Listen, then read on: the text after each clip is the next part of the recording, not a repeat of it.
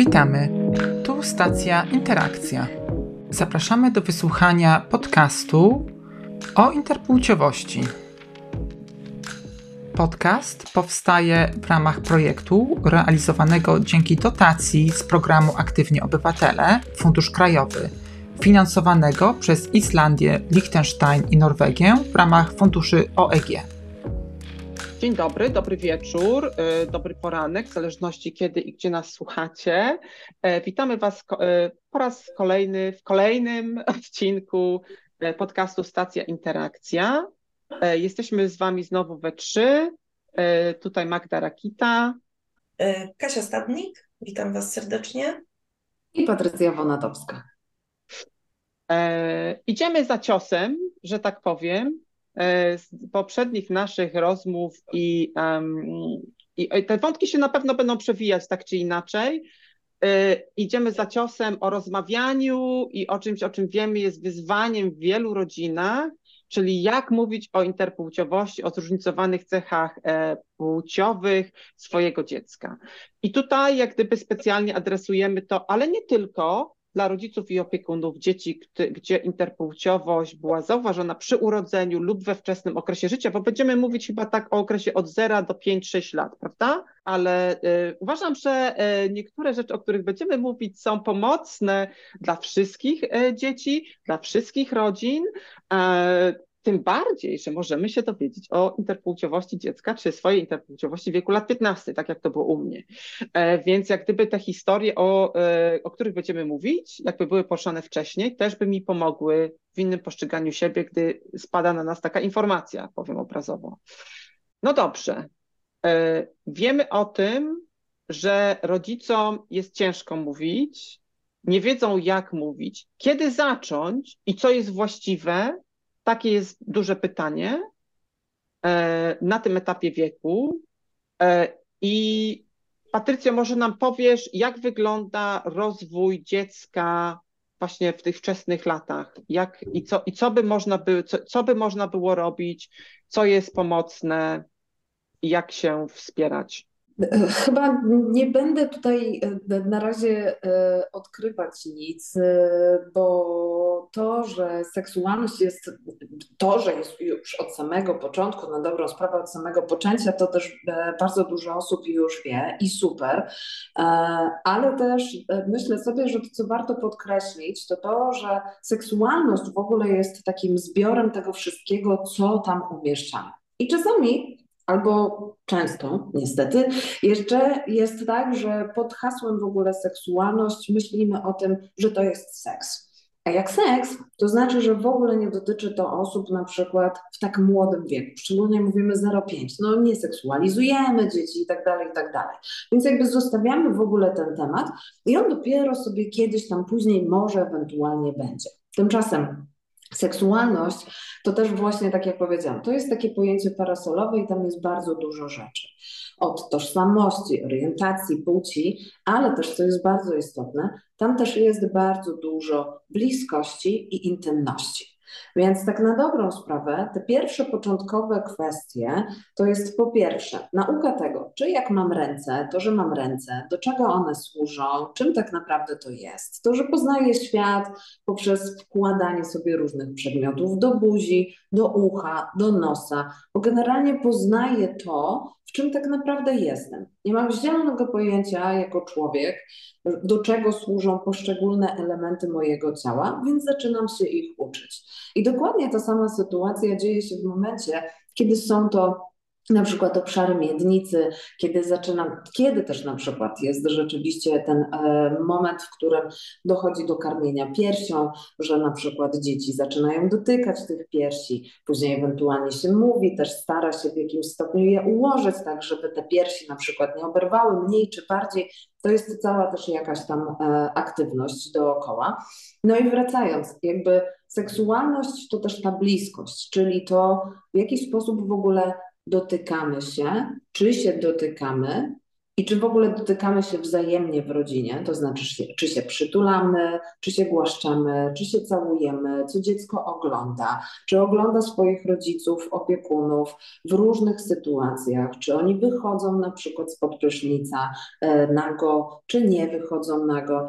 To są te pierwsze sytuacje, w których rzeczywiście my doświadczamy seksualności jako takiej, czyli doświadczamy tego, w jaki sposób druga osoba w ogóle z tym ciałem się oswaja, pokazuje, czy też w jaki sposób wyznacza granice.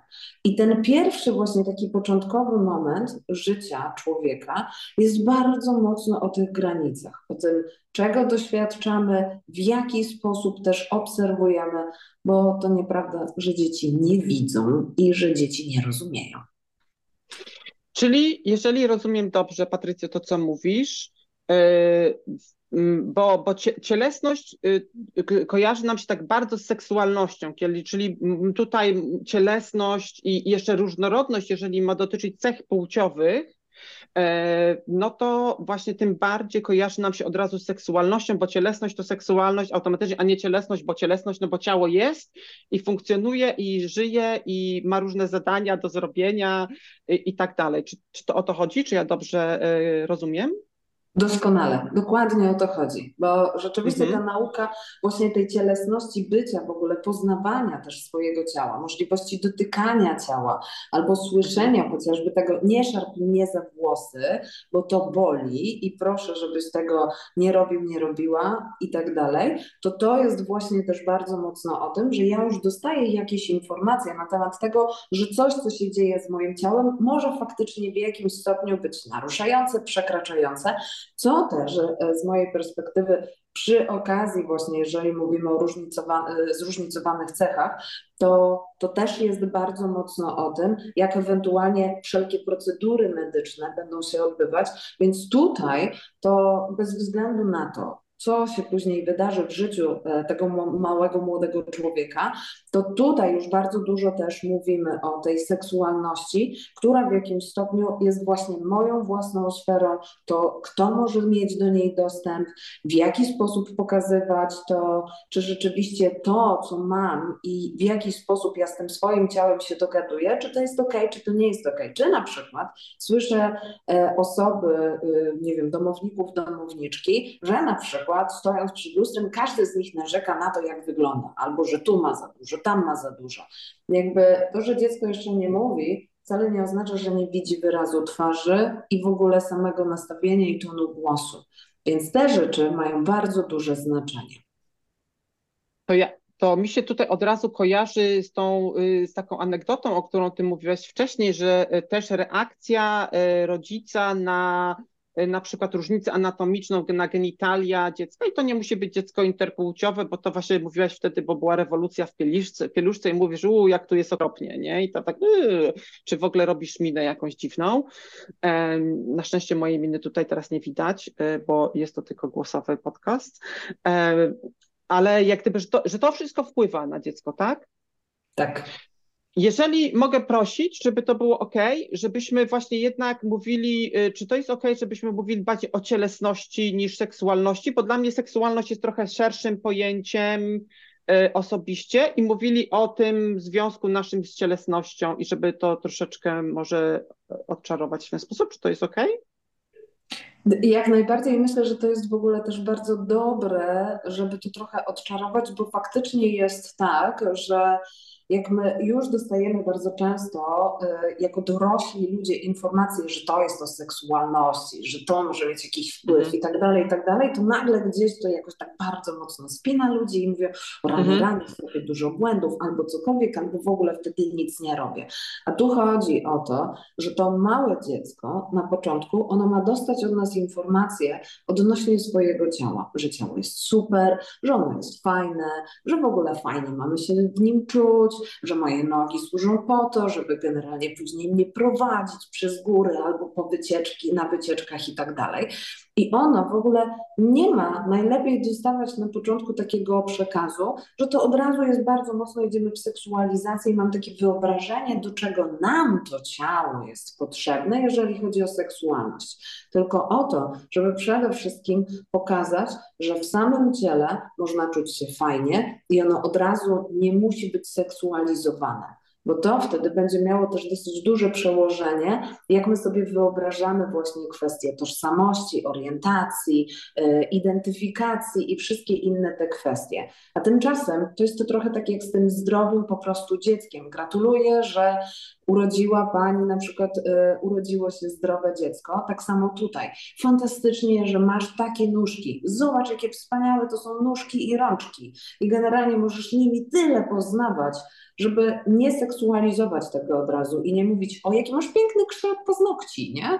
Albo jakie cudowne kolanka, cokolwiek i tak dalej. Tylko żeby nadawać też taką funkcyjność temu ciału, że ono nie jest od razu postrzegane jako mm, hmm, hmm, hmm, tylko bardziej na zasadzie ono po prostu jest fajne.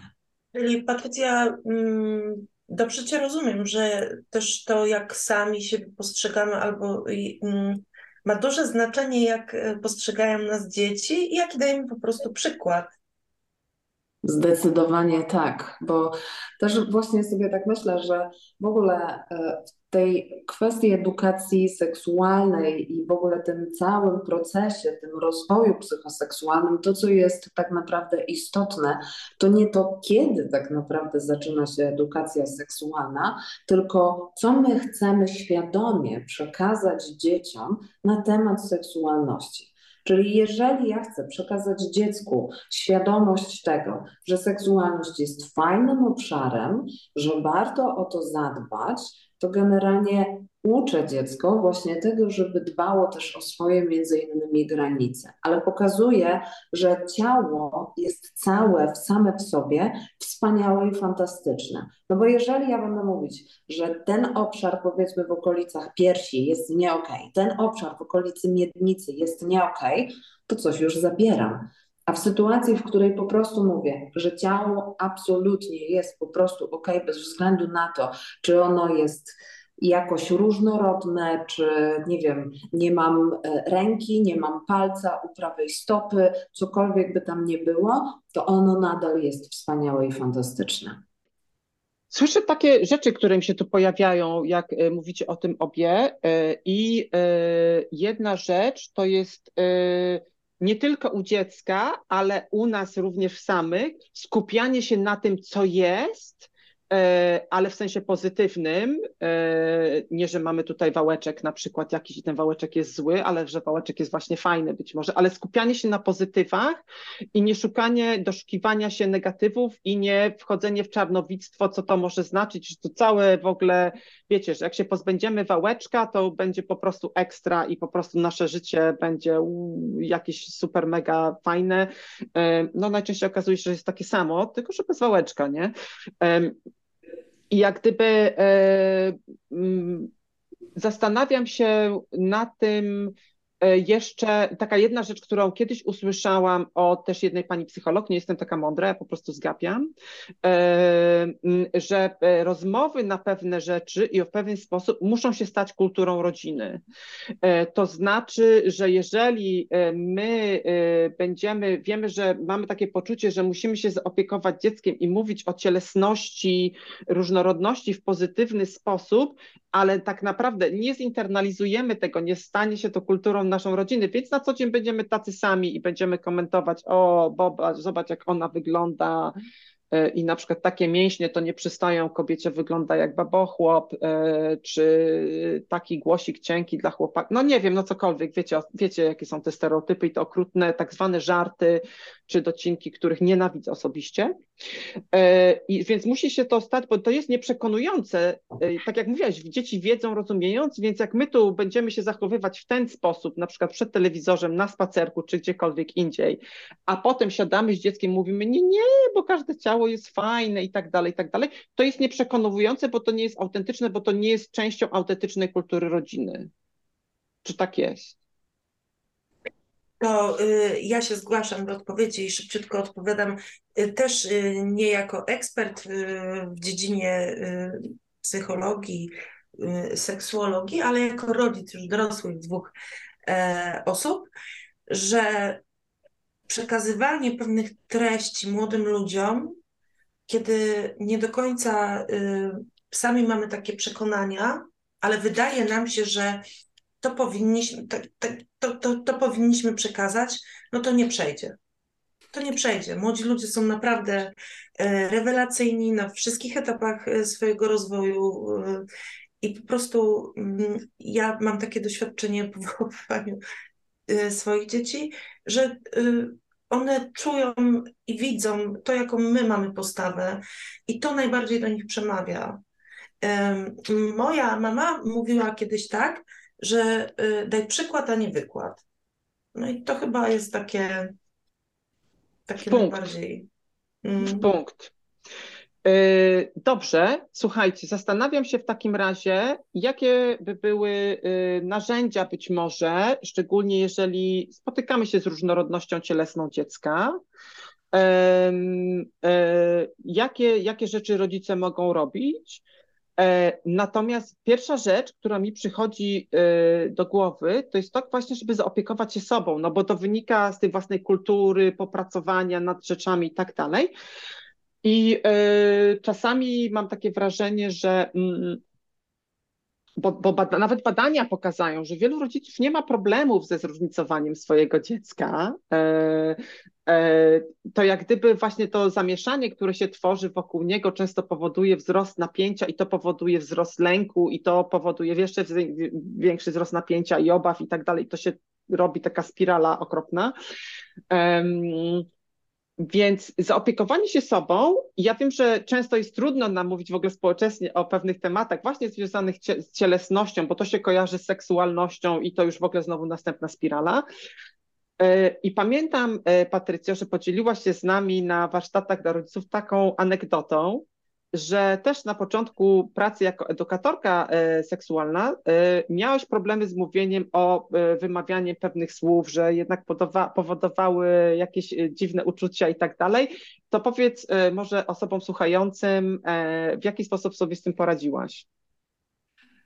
Tak, e, dzięki za przypomnienie tej historii, bo rzeczywiście e, to są e, takie sytuacje, w których, no właśnie, nie rodzimy się z tym, że wiemy, jak nazywać pewne rzeczy. I o ile uczą nas tego, jak jest ręka, noga, mózg, cokolwiek głowa, o tyle to, co rzeczywiście staje się tą strefą tabu, to już naprawdę tą strefą tabu jest. I potem nagle przychodzi wiek, powiedzmy, dorosłości, mamy 20, 30, 40 lat i pojawia się dziecko i nie wiemy, jak przekazać informacje na temat tego, że są osoby, które mają penisa, są osoby, które mają cipki, waginy, no i właśnie. I tutaj sama kwestia wypowiadania, czyli jeżeli mało razy kiedykolwiek w życiu używałam, używałam w ogóle tego sformułowania, to oczywistym jest, że bardzo trudno będzie mi je wypowiadać, czy nawet znaleźć jakiś odpowiednik, bo nie zachęcałabym tutaj jednak do używania,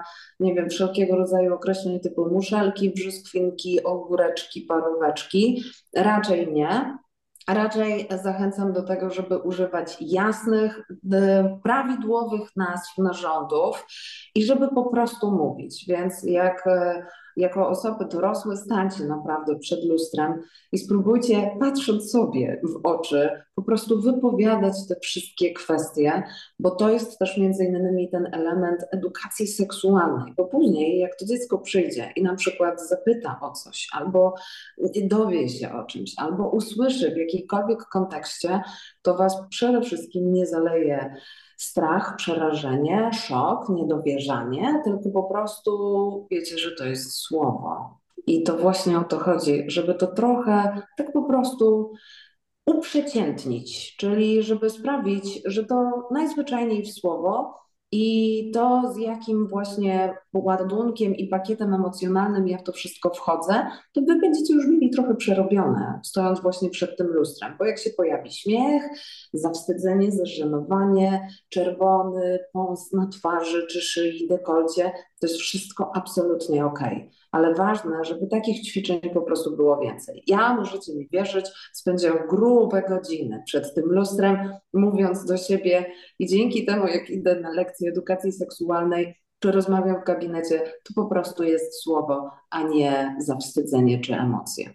Czyli to jest takie wyćwiczenie automatyzmu troszeczkę, że, że po prostu mówimy wulwa, wulwa, wulwa i potem ktoś coś mówi, no tak, wulwa i po prostu jak gdyby pomidor, no. Pomidor, tak, tak jak y, jest to normalne słowo.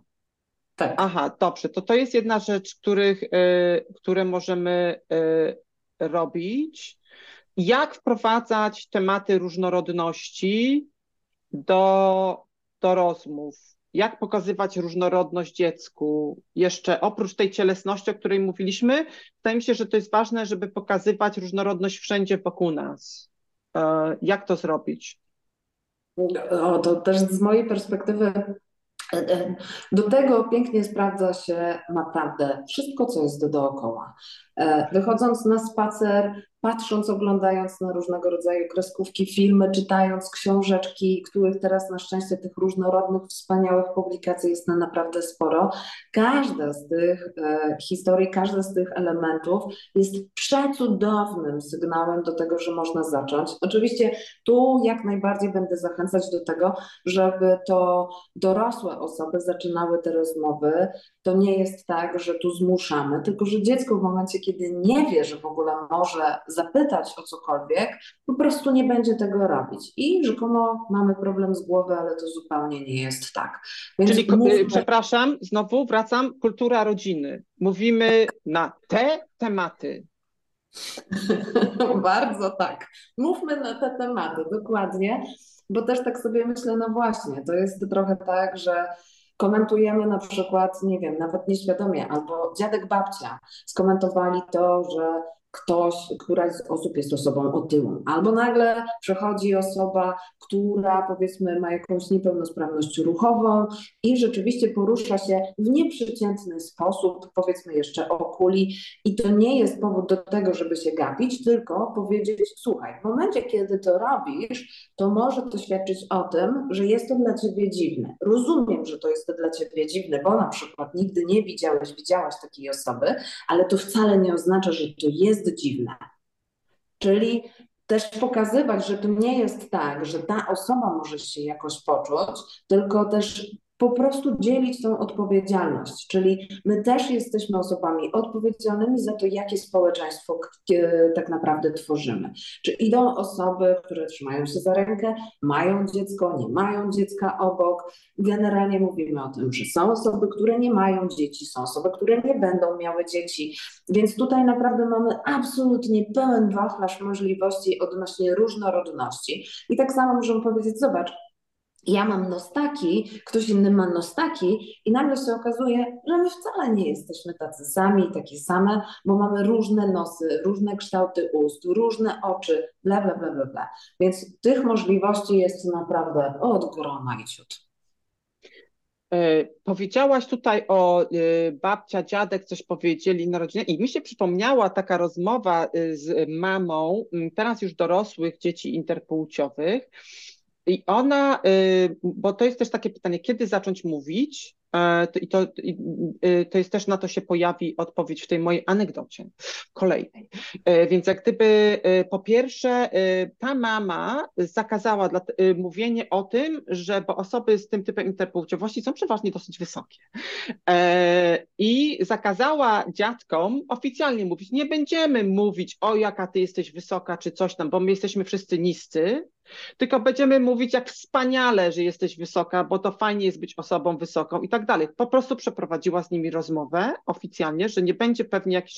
Nie będziemy mówić, o, nie będziemy mieli wnuków, jak jest to smutne, tylko mówimy o tym, że rodzinę można tworzyć na, in, na różne etapy. Tak będziemy mówić i, i na, na, różne sposoby, przepraszam, że możemy adoptować dzieci, że możemy, e, nie wiem, e, opiekować się dziećmi tymczasowo, że są naprawdę i nie musimy mieć dzieci, że ludzie y, właśnie są osoby y, bezdzietne, które y, to nie jest jakieś skazanie, że są osoby, które to wybierają, wybierają to świadomie i również mogą się tym cieszyć, więc to nie jest tak, że mm, jak gdyby, oczywiście w naszych sytuacjach często jesteśmy pozbawieni wyboru, to jest jedna rzecz, ale jak gdyby wiemy, że można prowadzić życie na różne sposoby. I to jest już ok właśnie na tym pierwszym etapie życia, czyli do tego piątego, szóstego roku życia, czyli mówienie o tym, żeby, że właśnie różnie się tworzy rodziny, że, że to jest naprawdę też ta różnorodność. I jeszcze jedna rzecz, która e, a propos tego, kiedy zacząć mówić, bo e, ona właśnie już się bardzo starała mówić. Mówiła właśnie, że nie wszystkie dziewczynki miesiączkują, e, nie wszystkie dziewczynki rodzą dzieci, ale można te rodziny tworzyć inaczej i tak dalej, i tak dalej. No i kiedyś już ona mówi, że już teraz przeprowadzę tą poważną rozmowę i jak bardziej wtajemniczę tę tą swoją córkę, jedną chyba na ten, ten. I kiedyś zaczęła do niej mówić, a ona mówi, mama, ale już to wszystko sama wykumałam, bo ty mówisz, że ty dziewczynki nie, na przykład nie, nie mają dzieci, że tego i tak dalej. I ja coś wyczytałam w jakiejś książce, że są takie osoby właśnie interpłciowe i to chyba ja, prawda? Więc ona wydawała się, że próbuje, że do przodu. To dziecko już miało więcej lat niż sześć, e, prawda? Więc już było w szkole i tak dalej, ale jak gdyby właśnie, żeby o tym mówić już teraz, bo później to dziecko samo być może wykona i nie zrzucajmy tego naprawdę na to dziecko. E, więc on, jej refleksja bo to, że trzeba mówić jeszcze wcześniej, od małego, że tak jest i tak dalej, i żeby nie wplątywać się w, w tym, co się może wydarzyć, kiedy nie mówimy o tym. E, super, Marta, że o tym powiedziałaś, bo tak od razu mi się uruchomiło. Jak to u nas było z mówieniem? E, o zróżnicowanych cechach i e, ja czasami próbuję sobie przypomnieć, e, kiedy to się zaczęło, jak my zaczęliśmy w domu rozmawiać o tych cechach zróżnicowanych. I powiem Wam, że nie pamiętam tego ani ja, ani Natalia, ani żadna inna osoba w rodzinie. Czyli mogę się domyślić, i tak sobie właśnie to układam, że musiałyśmy o tym y, mówić po prostu bardzo wcześnie, że nikt tego nie pamięta, tego takiego momentu, kiedy, kiedy to zostało powiedziane. Mm, I pamiętam, że y, w całym okresie rozwoju Natalii y, były takie momenty, kiedy ona przychodziła i albo ktoś y, rzucił jakąś nieprzyjemną uwagę, albo ona sama zauważyła, że jej ciało troszeczkę inaczej jest zbudowane. I to były bardzo trudne momenty.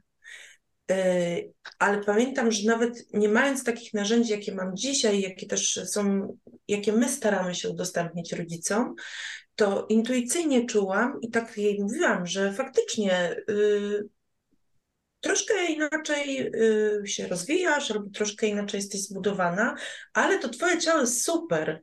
Zobacz, mówię, jakie ty masz możliwości. Tam wchodziła też kwestia sportu. Ja mówię, możesz robić takie ekstra rzeczy. Mówię, jesteś w ogóle ekstra, nie? Że to jest takie super. I mm, tak, i myślę, że to, że to właśnie, y, że to jest chyba taka droga, nie? Mhm. Też od razu myślę, że mogą być osoby, na przykład chłopcy, którzy e, na przykład nie mają umięśnienia takiego, jakby niektórzy od nich oczekiwali, no to wtedy warto szukać innych e, zalet w tym ciele. Znowu skupianie się na tym, co jest, a nie tego, czego nie ma. I e, rozwijajmy ten nasz potencjał, który mamy, a nie próbujmy tutaj lepić jakieś rzeczy, których po prostu nie mamy. To jest jedna rzecz. Przypomniała mi się jeszcze taka książka, słuchajcie, Kim jest ślimak sam? O, e... tak bardzo. Bardzo, prawda? Ja ją uwielbiam. Ja ją dostałam na urodziny w wieku, y, no parę lat temu, 30 paru lat i bardzo mi się podobała. Uważam, że świetnym prezentem w każdym wieku w związku z tym.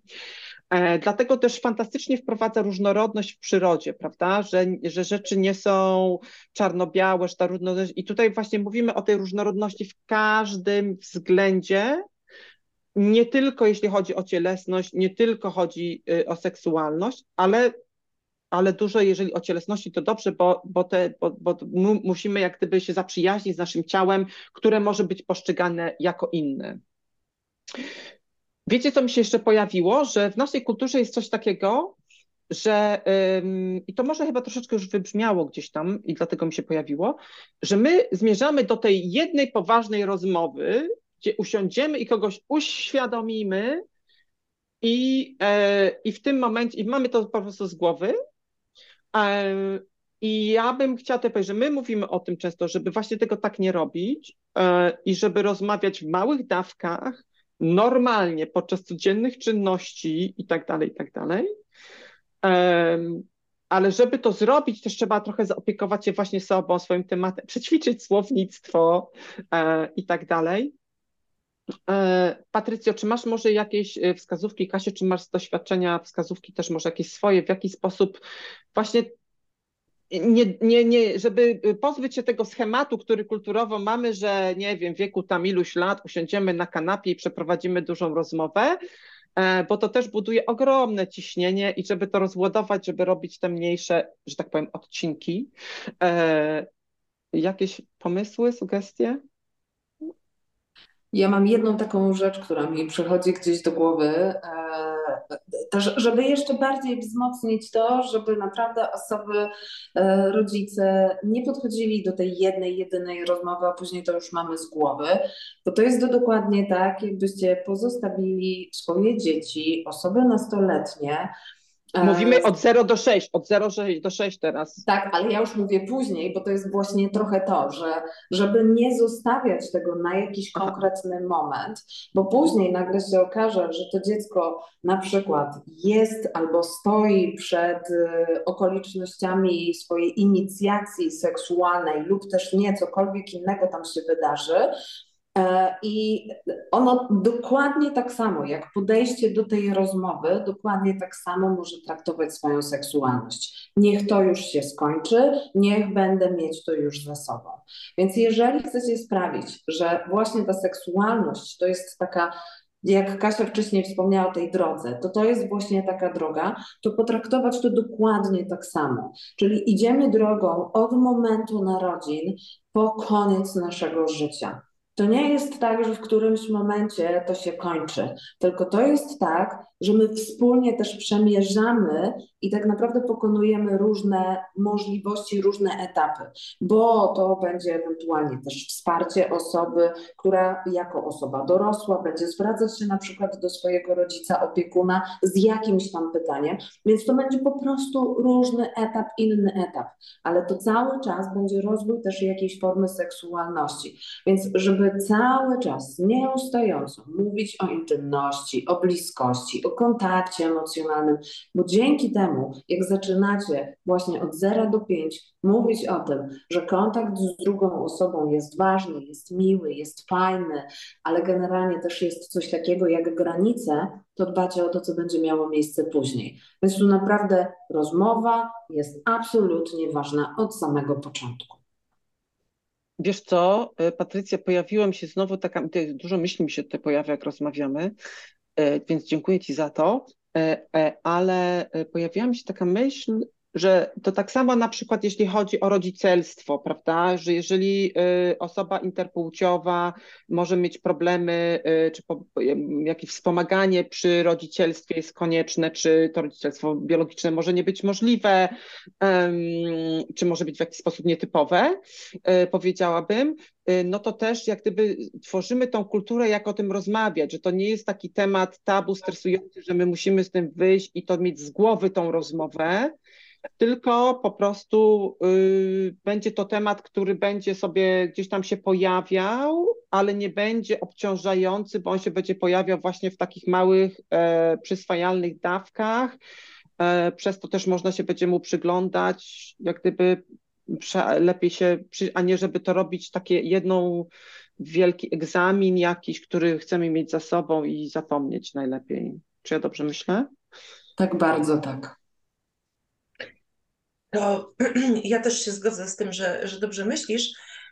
E, I myślę sobie jeszcze tak, że właśnie odwołam się do tej drogi, że nie ma jednej rozmowy. Nie ma. To jest cała droga, to jest wieczna, roz... ciągła rozmowa, nie wieczna, ciągła rozmowa, że budujemy z tymi naszymi dziećmi jakąś relację.